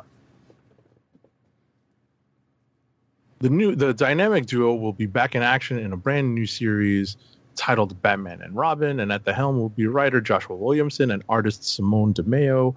Uh, Bruce and Damian will be teaming up once again, and uh, you know this is an update to their relationship dynamic because they have been apart for a little while, and it also includes a certain buzzed about new addition in a villain named not Hush, but Shush. Yeah, we're re- we're really stretching for original names here, folks. well, it's, it's DC. You know, that's all I can say. It stays losing. Shout out to Eclectic. Indeed. Um, so skipping that one. Actually, this is probably good anyway because DC reveals new look at Wonder Woman's daughter Trinity.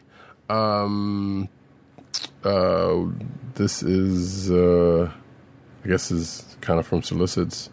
Uh, from November. Da, da, da. So yeah, Tony, uh, Tom, Tony, Tom King, um, is, is writing Wonder Woman. Uh, there was a story in, in uh, Wonder Woman 800 which introduced uh, Diana's daughter, who is nicknamed Trinity. Uh, let's see, and uh, in Wonder Woman 3, which is going to be on sale, excuse me, November 21st. Uh, then we will get uh, the first, the the first, um, the debut of uh, uh, Diana's daughter. So there you go. I'm scrolling through uh, some concept art. Uh, there you go, and uh, have at it.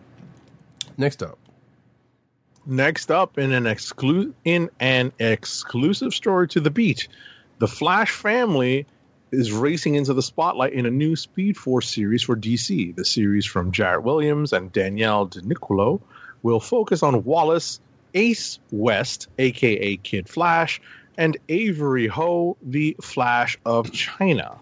Okay. Uh, looking for release dates here. Speed Force number one is set to arrive in stores and digitally on Tuesday, November 14th. I said, wait, where did Ace come from? I don't, I don't remember ever calling him Ace, but okay. You got me, but I guess that's how they're going to differentiate him from Wally. Well, you know, they've been m- calling him Wallace for this whole time, so I figured that, but I guess that's not enough for them to to differentiate. that's literally what they added to the name, Ace. Right. So, anyway, okay. Um, Christopher Reeves' Superman to return to take on Russia in next comics uh, sequel series. So this is um, a sequel to Superman seventy eight.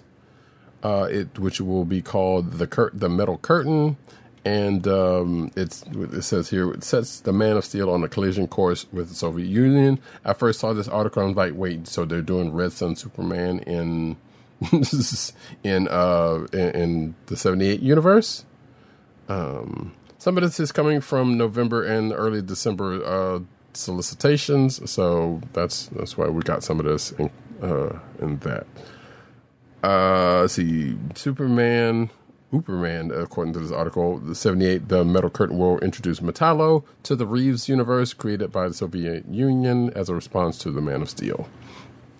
So there you go. Uh, do we have a date for when this is going to happen? Okay, come on. You are giving way too much. Here we go. Uh, November 7th, 2023 is when that's going to be released. Next up. Alrighty, so in an article on Marvel.com and a trailer, uh, X Men Iron Man, the wedding of Emma Frost and Tony Stark.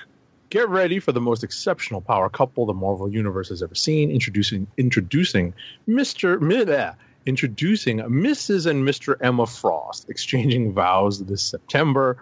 Uh, uh, I'm not going to press play on it, but you can watch this trailer for more. Yeah. That would be funny. That would be actually pretty funny if Tony actually takes her last name. Mm-hmm. Um, groundbreaking. Um, Toy Corner. Marvel is uh, let's see. It says uh, Steve Evans, who is the product designer director for Marvel at uh, Hasbro, posted some images of 23, 2023 Marvel 4 inch Epic Heroes Kid Focus line. So uh, yeah, there's a 4 inch line of Marvel uh, Marvel figures. I can't call them Marvel Legends, but there are, are Marvel figures it's for the little Jimmies. Um, you can see and Jimettes, I guess. also, um. Yeah, the, and just very quickly, I, I, am looking at the image, and obviously there's some very kid-friendly uh, characters that are released here. Obviously, there are uh, multiple Spideys, multiple costume Spideys. There's a Miles. There's an Iron Spider. There's a, I believe, a video game Spider. There's a Captain America Sam Wilson, but no Captain America Steve Rogers. There is a Venom. There are multiple X Men, mostly resembling their X Men '97 uh, costumes, and Guardians as well. Yeah. So yeah, sure. Um,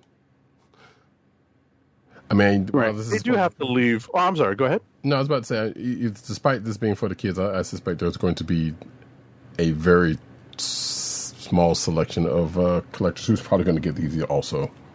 Sure, sure. And I find it interesting that uh, it's mostly the movie Guardians minus Gamora. Mm-hmm. In fact, I don't see too well. There's Storm, but that's about it. And Storm and Rogue. No. No, you mean X Men? The Cyclops on the far left. Well, no, no, no. I meant uh, female. Oh, just women. Oh. Uh, yeah, female And characters. Yeah, Storm and Rogue and Mantis. Yeah. Anywho. Um. Yeah, that's the And thing. and and Cosmo. Well, I guess if they go, if they're going for that version, if sure. they're going yes. with the version. Yeah, if they're going with the MCU version, Cosmo. Indeed, indeed. Um, real quick, shout out to uh, home, the homie uh, Big Rob twenty nine who's in the chat talking about um. shout out to Eclectic. One definitely has to go. nice. He also said earlier about that uh, Nerf movie. About uh, if it was played straight, uh, it could be funny, but it's a risky one. I'm like, yeah, that's true. It's true. It's true. Yeah. Um, uh, Bone creator Jeff Smith cancels bo- book tour after suffering a cardiac arrest. Uh, he's 63 years old. Uh, he suffered a cardiac arrest, uh, looks like last week, uh, forcing him to cancel his upcoming book tour. So he has been on his Dawn of Men tour since February of this year. Uh, his first tour with his publishing house, Cartoon Books, and a number of years promoting his new collection, uh, Tuki. However, his recovery will be long enough that he will not be able to continue the tour this year.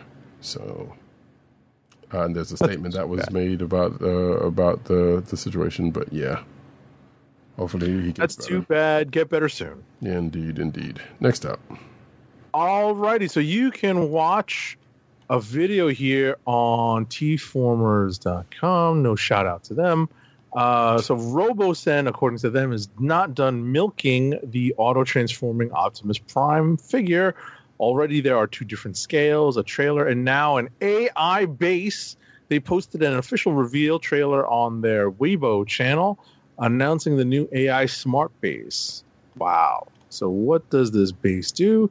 It has loads of features that hopefully will allow the robot mode to finally be displayed or hung up. It would seem as it is not shown on the stand yet. It looks like there is there are RGB color controlled lights, app integration, charging, and more for what must be a really big and probably expensive accessory. yeah, pass. Um, uh, in uh, news, Yeah, like you have an Optimus Prime right now. I if you had one right now, you'd be like, "Yo, I'm getting that." No, I'm not. Oh no, I wouldn't. I absolutely wouldn't. I absolutely would. I don't need a base. The, the Joker can stand on his own. um, but boy, I wish I did have one. Anyway, or the Grimlocks. That joke was pretty sweet too. But in uh, news that Agent Seventy uh, reminded me of uh, prior to the show, Right, because it dropped this week. Yes. Um, Hasbro's Star Wars Chatterback Chopper animatronic has been nominated for an Action Figure of the Year in the Toy of the Year awards.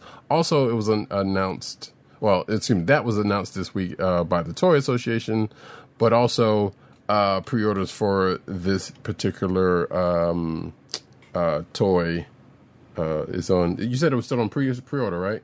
Yes, it's still available for pre-order. So get out there, folks. Follow this link and take a look at this Chatterback Chopper animatronic action figure. So yeah, it looks cool. Sounds like you know uh, if it's yeah, it, it sounds pretty cool. Um, and it, it it does wave his arm and does make sounds, and you can interact with it in certain ways. So that's that's pretty sweet. Just in time for Ahsoka. N- No coincidence, none whatsoever. No, not at all. Yeah. Next up, Dungeons and Dragons explains the lack of high level adventures and future plans to support high level characters. So, um, we get this from lead rules designer Jeremy Crawford. And, uh, you know, the article starts with some commentary that most Dungeons and Dragons campaigns never reach a high level, but that doesn't mean that Dungeons and Dragons has plans to abandon it.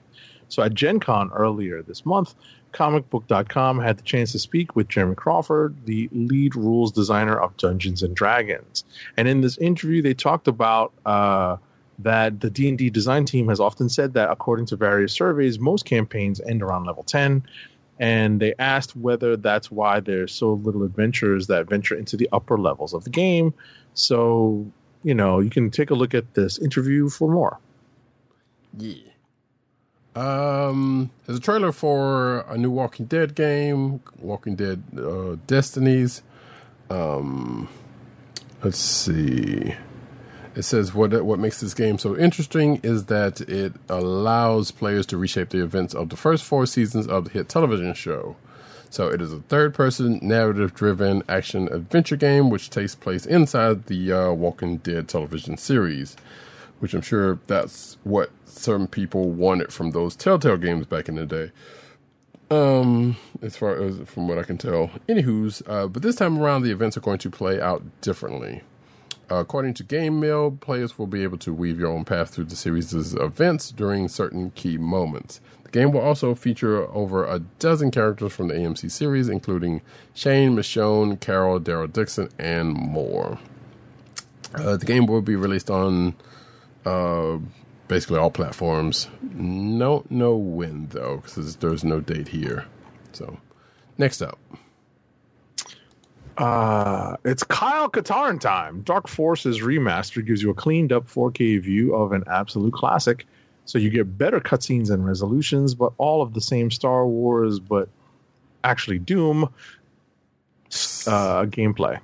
yeah, basically. So I'm looking forward to this because and Nightdive Studios have they just came out with the, the their Quake 2 remaster, which is pretty good from what I played a little bit of.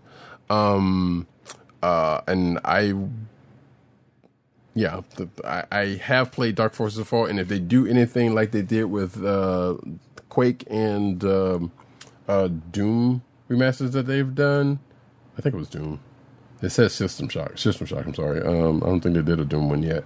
Regardless, if they do the same thing like they do with, the, with those ones, people who already own the game might be getting this for free if you own it on Steam, which would be great. But if you don't, hey, those uh, those remasters have been pretty good. I will say. So, if you hadn't had a chance to play Dark Forces, which was a pretty good, pretty good game. No lightsabers, but hey, still pretty pretty damn good. Uh, yeah. Charles Martinet or Martinet is no longer the voice of Mario. Uh, he is stepping back from the role uh, of the voice of Mario and into a new role as uh, quote unquote Mario ambassador, in which he will continue to quote travel the world and share the joy of Mario. Uh, the company Nintendo, that is, said in a statement posted on the social media platform formerly known as Twitter, according to this article, which that's kind of funny. Um, so yeah, um, hopefully we're not going to get uh, what's his face as the main voice of um, of Mario now, and also there are Mario games coming out, brand new Mario games coming out. So I wonder who's going to do the voice, unless that was one of his last ones. So, oh wait, actually, this answers that question. Um, apparently, he's not going to be in that next, uh, uh, uh, the next couple of Mario games, or so interesting. All right, next up. All righty, last thing is that was our last story. Uh, no, actually, there's one more. Sorry, I didn't put it in the lineup, but I'll do it. Um, I was about to say I don't see it. Where no, is no, it? I didn't put it in the thing. Oh, okay.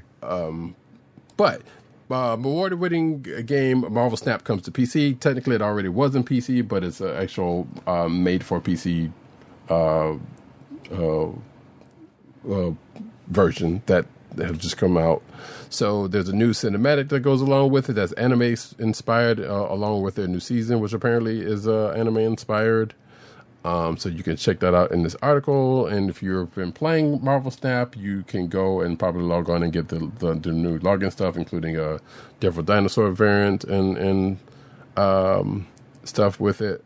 So yeah, it, they definitely redesigned the joint, and it looks pretty uh, different from the from the old look. Um, almost intimidating, but still, you know, you can get around with it. So, um, and that was uh, in the past week. Uh, in fact, um, if you are on Twitch, uh, you can you know still watch us, but they are doing Twitch drops for Marvel Snap, um, where if you watch a couple of hours of uh, people playing the game, certain people who have uh, drops on playing the game, you can get stuff for it. So you know, check that out if you feel so inclined to do so, and you like that game. Uh, and that, folks, is actually the end of uh, our news section. Can we get the last ad read, please? Sure. Before the last ad read, we actually Oh, have a little bit of physical toy corner, um, just a little because uh, it's really not comic book related, but it's very much adjacent to some of the things we talk about. what's in the box? What's in the box is actually this a variant Ted Lasso Funko Pop. I'm going to hold it up right here. I may have to turn off my virtual background here, folks. For the viewing audience, the listening audience will just have to uh, wait for me to describe this in very much Netflix subtitles. So, what I'm holding up is the Ted Lasso um, variant uh, pop figure. I don't know if this is a bobblehead. I think this is just a pop figure. And uh, yeah, it's a vinyl figure. It's not a bobblehead, but he's holding the uh, a version of the Believe sign. And I was very happy to get this. This is going to take up a spot right here on my bookshelf in my background. Happy to have this. Um, you know, Ted Lasso. Highly recommend this on Apple TV Plus. Uh, Plus. Okay. Alrighty, and our last ad read of the night, as I get my background back up, is for Amazon. Help us keep our podcast free by shopping at Amazon. Visit cspn.us, then click the Keep Our Podcast Free link at the top of the page. From there, scroll down and click on the Amazon link to shop. Purchase items from Amazon as you normally would, whether it's books, music, electronics, jewelry, apparel, or Marvel Legends. For every purchase made on Amazon through our link, Amazon sends the CSPN a payment that helps us keep the Comic Book Chronicles podcast free for our listeners at no extra cost to you. Amazon.com through CSPN.us. Do it today. And with that, folks, we come to uh, another end of this here show. Uh, thank you, uh, everyone, for coming out, whether it's uh, live for the recording or after the fact, you know, watching the video or listening to the audio version. We appreciate you uh, much, much. Uh, we will be back next week with more Ahsoka talk, probably more Superman talk, and whatever else uh, comes to pass on that front, but also uh, uh, whatever, you know, whatever we get into with the the comic books of the week, which Right, we'll be leading into the Labor Day weekend. indeed, indeed, and uh, I have not seen what books are coming out, so it may be kind of a light one, but or maybe not. We don't see. Right. Yeah, maybe the, the, the week after will be like. We'll see what the case is. Yeah. That being the case, um, wait. Dragon Con, I believe, is this weekend. Uh, so for if and if that is the case, if I'm if I'm not mistaken, anybody going out to Atlanta for Dragon Con, have fun, you know, taking a bunch of pictures. Um, yeah, yeah, it's good stuff. One of these days I get back over there. And with that, um, I have been Roddykat. You can find me at Roddykat on Twitter. You can find me at News News Nino on Twitter. You can find me at CB Caps on Instagram. Uh, PC and uh, excuse me, nope, nope, I don't want to skip. Uh, Agent underscore seventy on Twitter, Instagram, and Threads because I forgot to mention that. Threads! Come on, update the app. Now, PCN underscore dirt on Twitter, Pop Culture Net on Twitter, popculturenetwork.com. It's all his umbrella sites they're in. And of course, last but never, never, never, never least, um, uh, Tim, T O G G 98 on Twitter, uh, Comic Book Chron on Twitter, which is the Comic Book Chronicles uh, Twitter account, uh, News Nerds Need on Twitter, newsnerdsneed.com, and more importantly, um, he's over at comicbook.com, writing his face off uh, under the name Timothy Adams. Go check his stuff out. Um, think he might be on leave at the moment, but yeah, you know, he'll be back. Um, bookmark him. Uh, you can find this here podcast on the Cold Slither Podcast Network. That's CSPN.us. Do it today. You can also find us on your podcast perusal place of choice, whether it be Google Play, Apple iTunes, aka Apple Podcasts, Spotify, or the Coastal of the Podcast Network's SoundCloud page. Make sure to hit like, subscribe, and leave us all the positive five star reviews on Apple Podcasts. Yeah. You can also find us uh, recording every Thursday night, 9.30ish p.m. Uh, Eastern Standard Time on the uh, YouTube channel of the Kliq Nation. That's youtube.com slash the Kliq Nation and twitch.tv slash Comic Chronicles like some of the lovely people have um, uh, tonight. We appreciate you. Make sure to click like, subscribe, and hit the notification button so you know when we are broadcasting live. And with that, this has been uh, the the Comic Book Chronicles.